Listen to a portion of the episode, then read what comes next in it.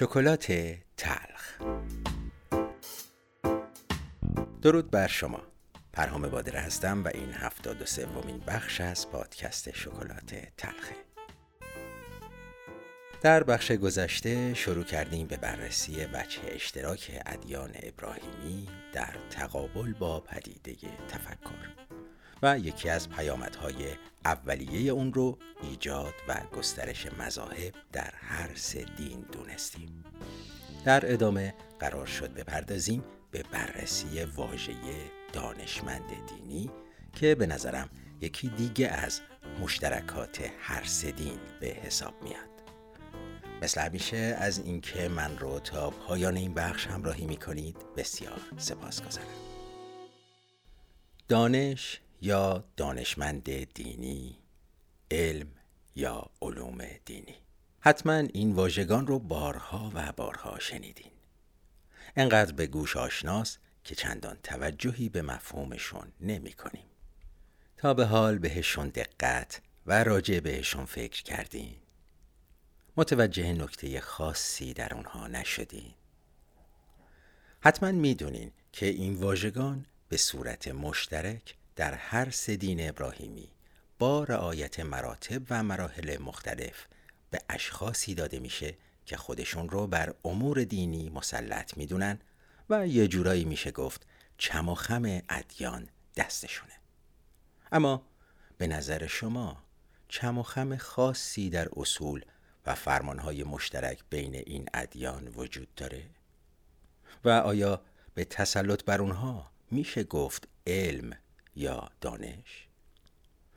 به نظر من دین و دانش نه تنها هیچ سنخیتی با هم ندارن بلکه به گواه تاریخ حداقل پس از به قدرت رسیدن مسیحیت تا همین امروز همواره در دو جهت عکس و کاملا مخالف هم قرار داشتن اما بازم بیاین بهتون بگم چطور شد که من به این نتیجه رسیدم.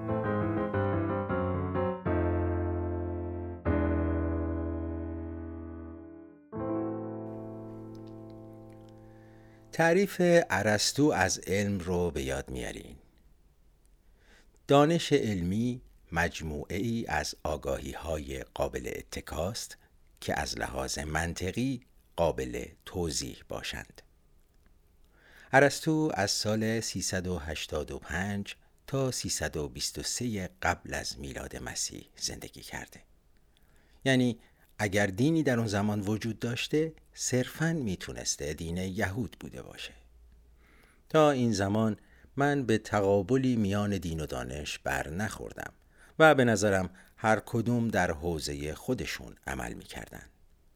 در آثار ارسطو هم جبهگیری مقابل دین وجود نداره.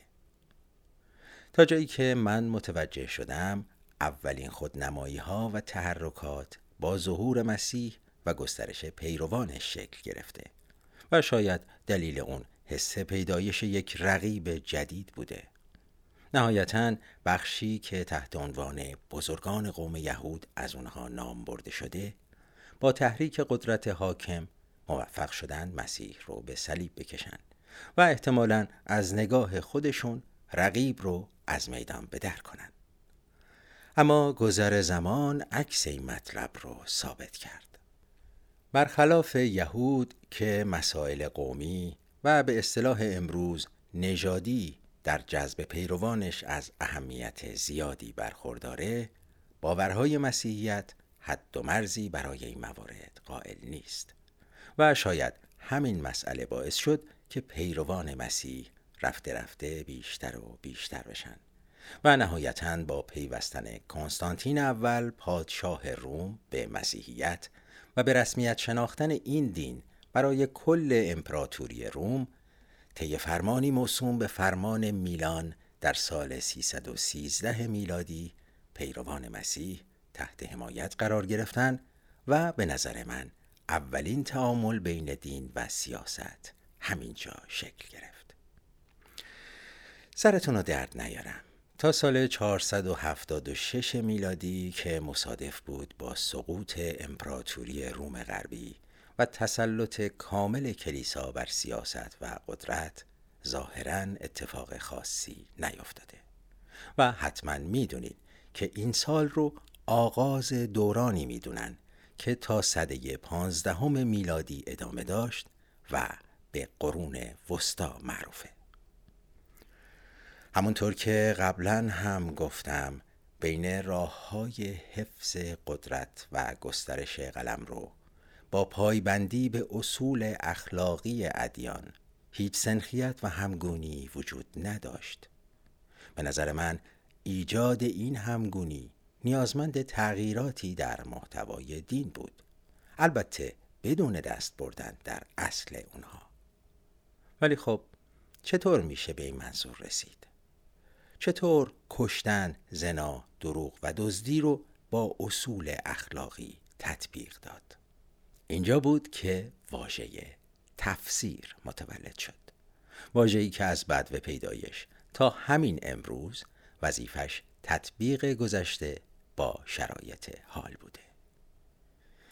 اما مگه چند فرمان ساده واضح و مشخص رو در تمام طول این سالها اون هم بدون دست زدن به اصلشون میشه جور دیگه ای تفسیر کرد؟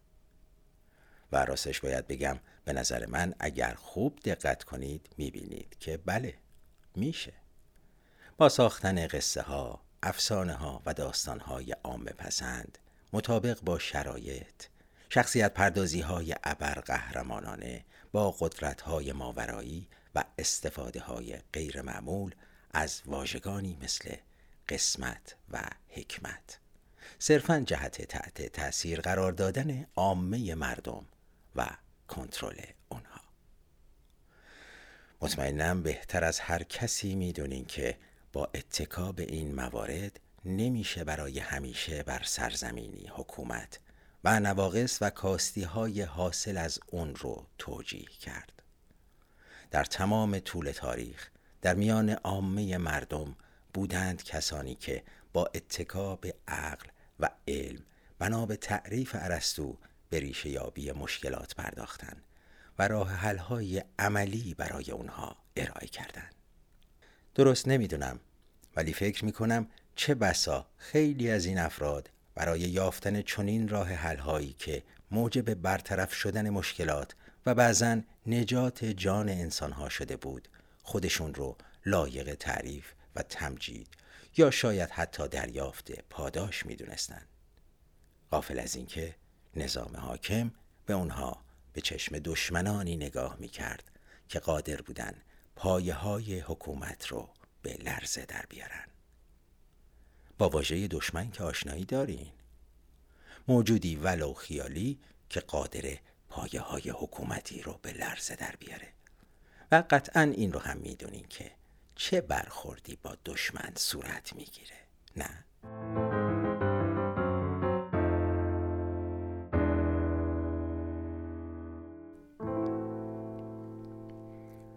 بله دوستان. از اینجا بود که رفته رفته و به تشخیص متولیان ادیان دانش تبدیل شد به بزرگترین دشمن دین و از بین بردن این دشمن نیازمند تدابیر شدید امنیتی. اجازه بدین یک بار دیگه تعریفی که ارسطو از علم داشت رو تکرار کنم و ازتون می‌خوام دقیق تر از قبل اون رو گوش کنید دانش علمی مجموعه ای از آگاهی های قابل اتکاست که از لحاظ منطقی قابل توضیح باشند شاید اگر متولیان ادیان از همون ابتدا با اتکا به این تعریف کمی فکر می کردن و داستانهاشون رو بر همین مبنا می ساختن پایه های حکومت اینطور به لرزه در نمی اومد. ولی خب اینم می‌دونین که فکر کردن کار خیلی سختیه. پس چه اتفاقی افتاد؟ یکی دیگه از مشترکات ادیان شکل گرفت. پاک کردن صورت مسئله به جای فکر کردن به راه حل اون. اما یک نکته رو در نظر داشتن و اون این بود که برای مقابله با یک دانشمند اول باید با اون همتراز شد. البته نه اینکه فکر کنید رفتن و مثل یک دانشمند شک کردن فکر کردن مطالعه کردن نه.